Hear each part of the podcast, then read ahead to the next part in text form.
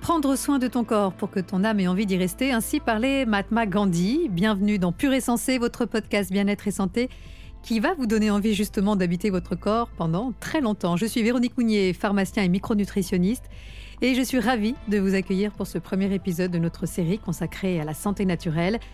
La nature est essentielle à notre santé et nous allons voir ensemble ce qu'elle a de meilleur à nous offrir.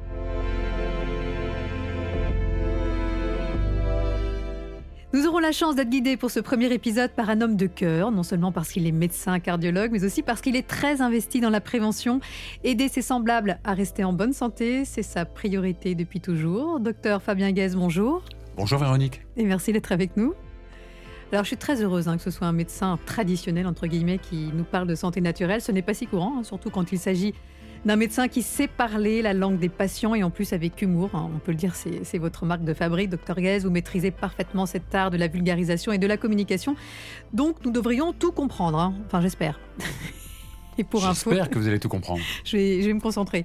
Et pour info, le docteur Guez, hein, on vous retrouvera dans d'autres épisodes de votre podcast Pur et Sensé. Alors revenons d'abord aux fondamentaux. Ce concept de santé naturelle, ça veut dire quoi exactement? Quelle perception en avez-vous euh, en tant que médecin? Alors, vous savez, Véronique, ce que disait euh, Hippocrate Eh bien non. La nature est le médecin des malades.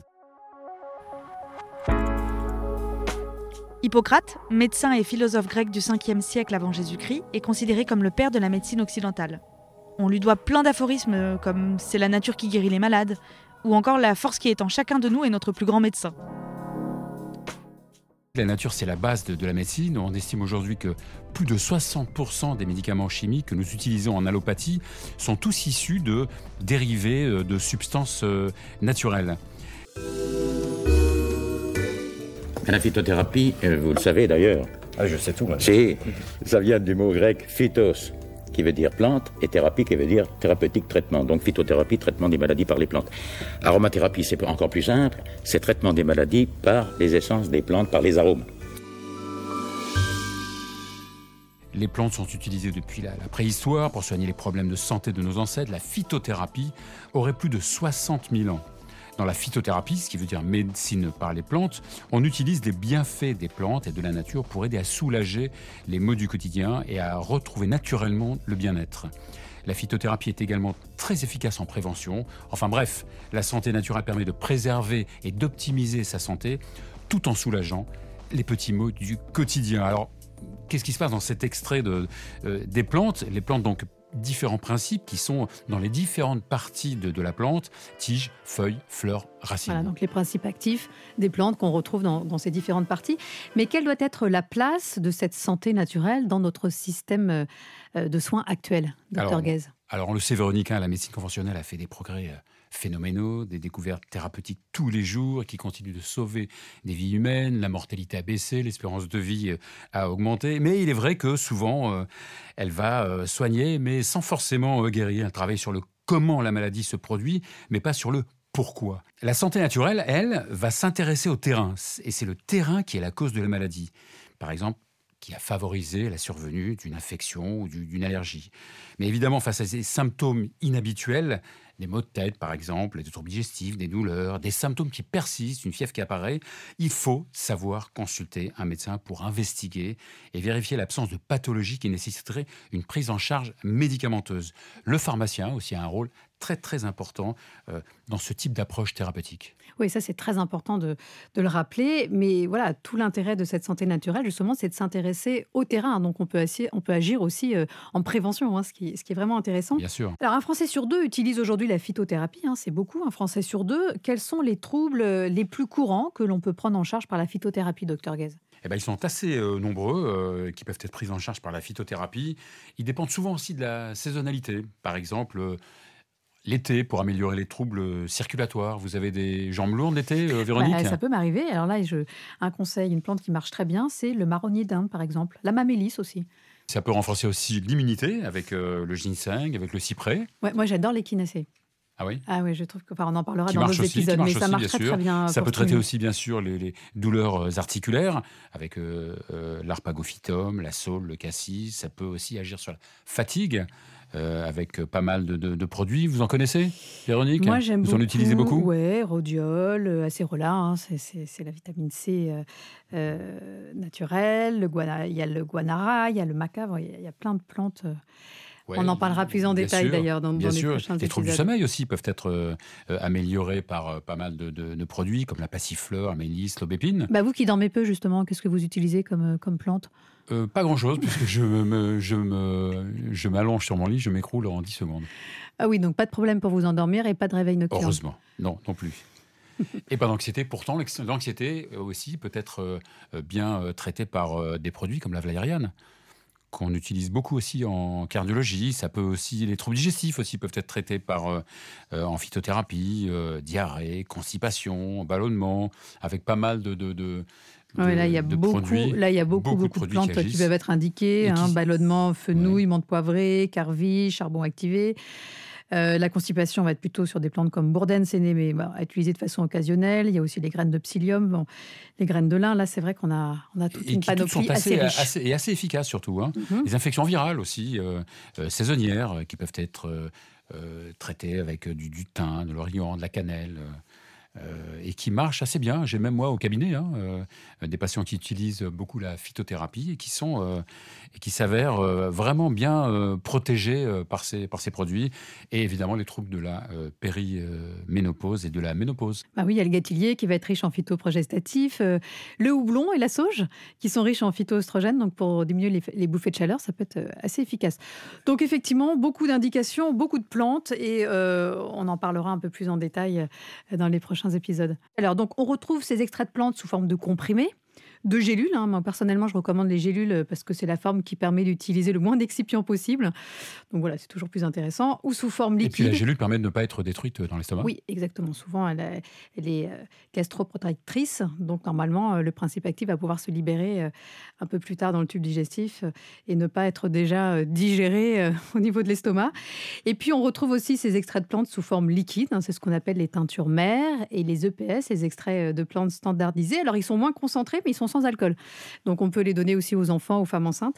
Et, euh, et ces EPS et ces teintures mères, euh, rappelons-le, sont fabriquées dans certaines pharmacies. Bah oui, ça existe encore, hein, les préparations magistrales. Il y a encore des pharmacies qui le font. Et puis, euh, ces extraits de plantes peuvent être également utilisés sous forme d'huile essentielle, ça tout le monde connaît. hein. C'est ce qu'on appelle l'aromathérapie, qui est une branche de la phytothérapie. Alors, juste en quelques mots, voilà, la- l'aromathérapie, qu'est-ce que c'est, Voilà, comment ça marche? Aromathérapie, aroma qui veut dire odeur, thérapie Oui. qui veut dire soin. Littéralement, cela veut dire que se soigner par les odeurs des essences de plantes qui sont dites aromatiques, les plantes qui ont la faculté de synthétiser une essence grâce au soleil et à la photosynthèse. Ces essences volatiles obtenues par distillation de ces plantes aromatiques sont appelées couramment des huiles essentielles.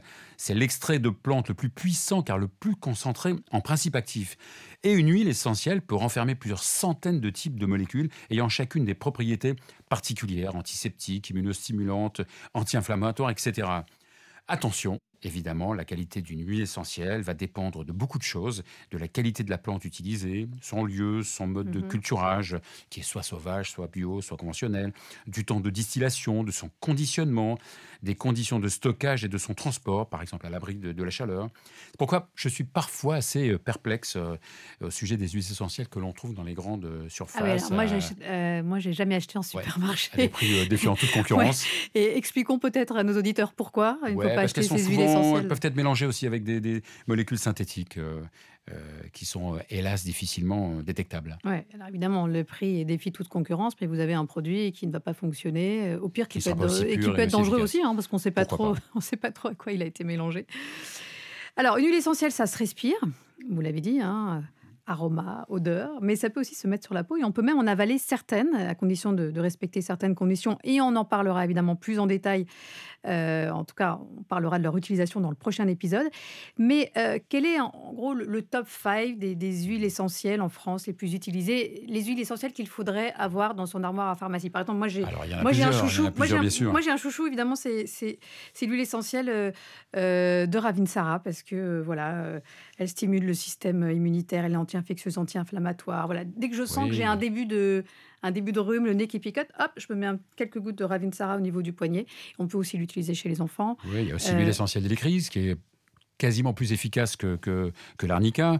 Oui, on l'appelle l'huile essentielle du boxeur d'ailleurs. exactement. Contre les, exactement. les bosses, les hématomes, les bleus. Il y a aussi l'huile essentielle de, de l'amande poivrée.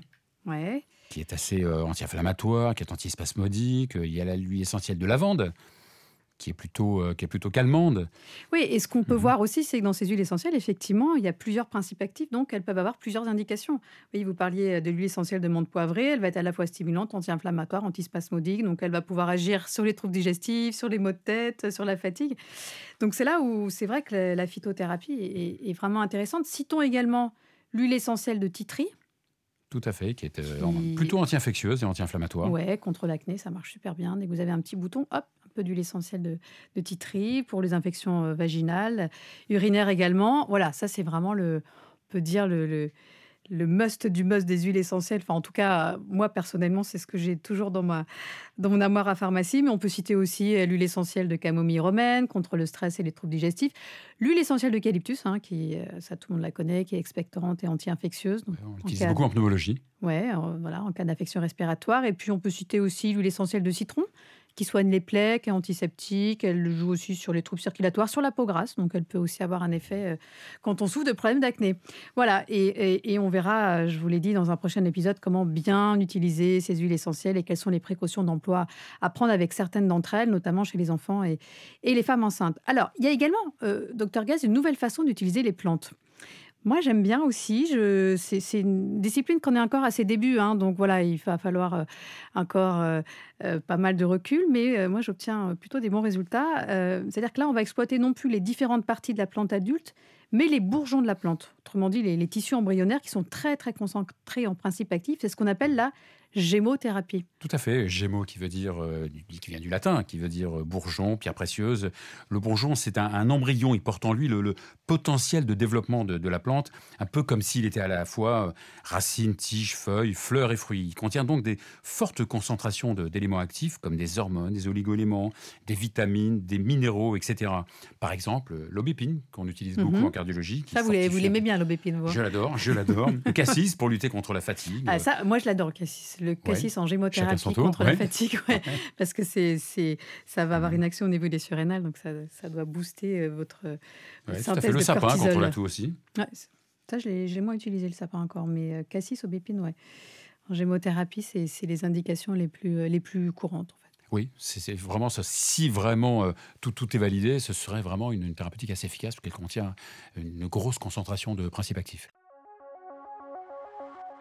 Au XIIe siècle, Saint Hildegarde parlait déjà des vertus des bourgeons. Et c'est à un médecin belge, le docteur Paul Henry, qu'on doit leur retour sur le devant de la scène dans les années 60.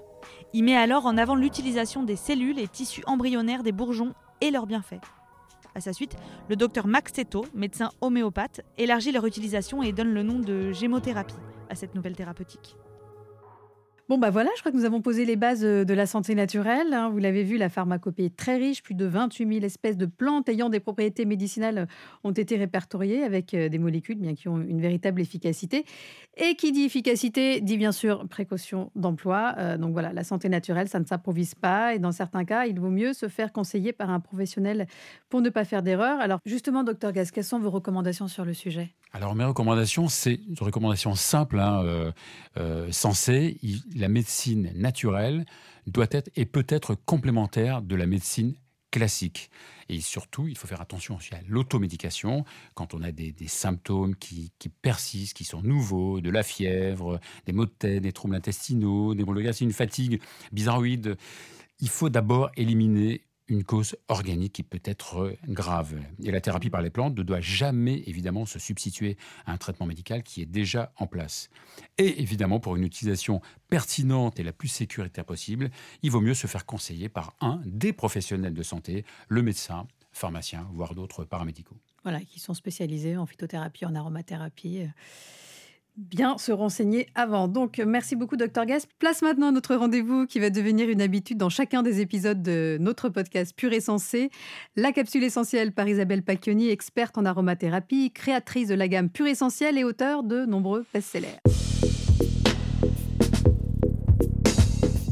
L'huile essentielle de feuilles de titri offre de véritables propriétés couteau suisse. C'est en effet un incontournable à avoir à la maison pour accompagner son quotidien.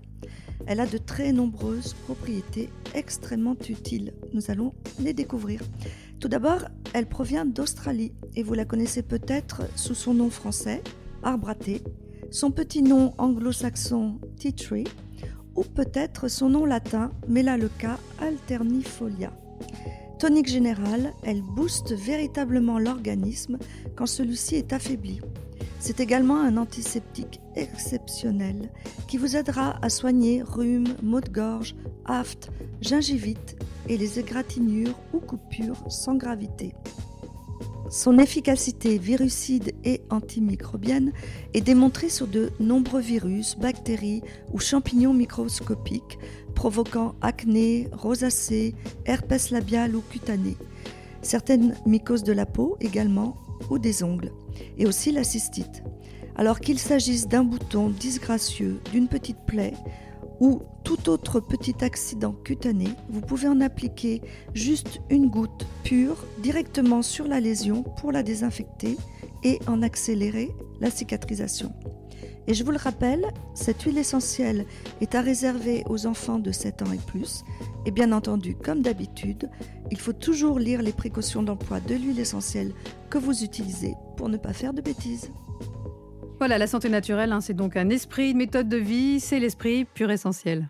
C'est la fin de ce premier épisode. Déjà, bah oui, le temps passe vite avec vous, euh, docteur Guez. Hein. En tout cas, merci d'avoir posé avec nous les bases de la santé naturelle de façon aussi claire et, et concise. Merci, encore. Merci à vous, Véronique. Voilà, mais nous sommes encore loin d'avoir exploré tout le sujet. Hein. Que disent les études scientifiques sur l'efficacité de la santé naturelle? Comment bien utiliser les plantes en fonction de leur galénique et quelles sont les précautions à prendre? Eh bien, nous répondrons à toutes ces questions dans un prochain épisode de votre podcast Pur et Sensé. D'ici là, prenez soin de vous.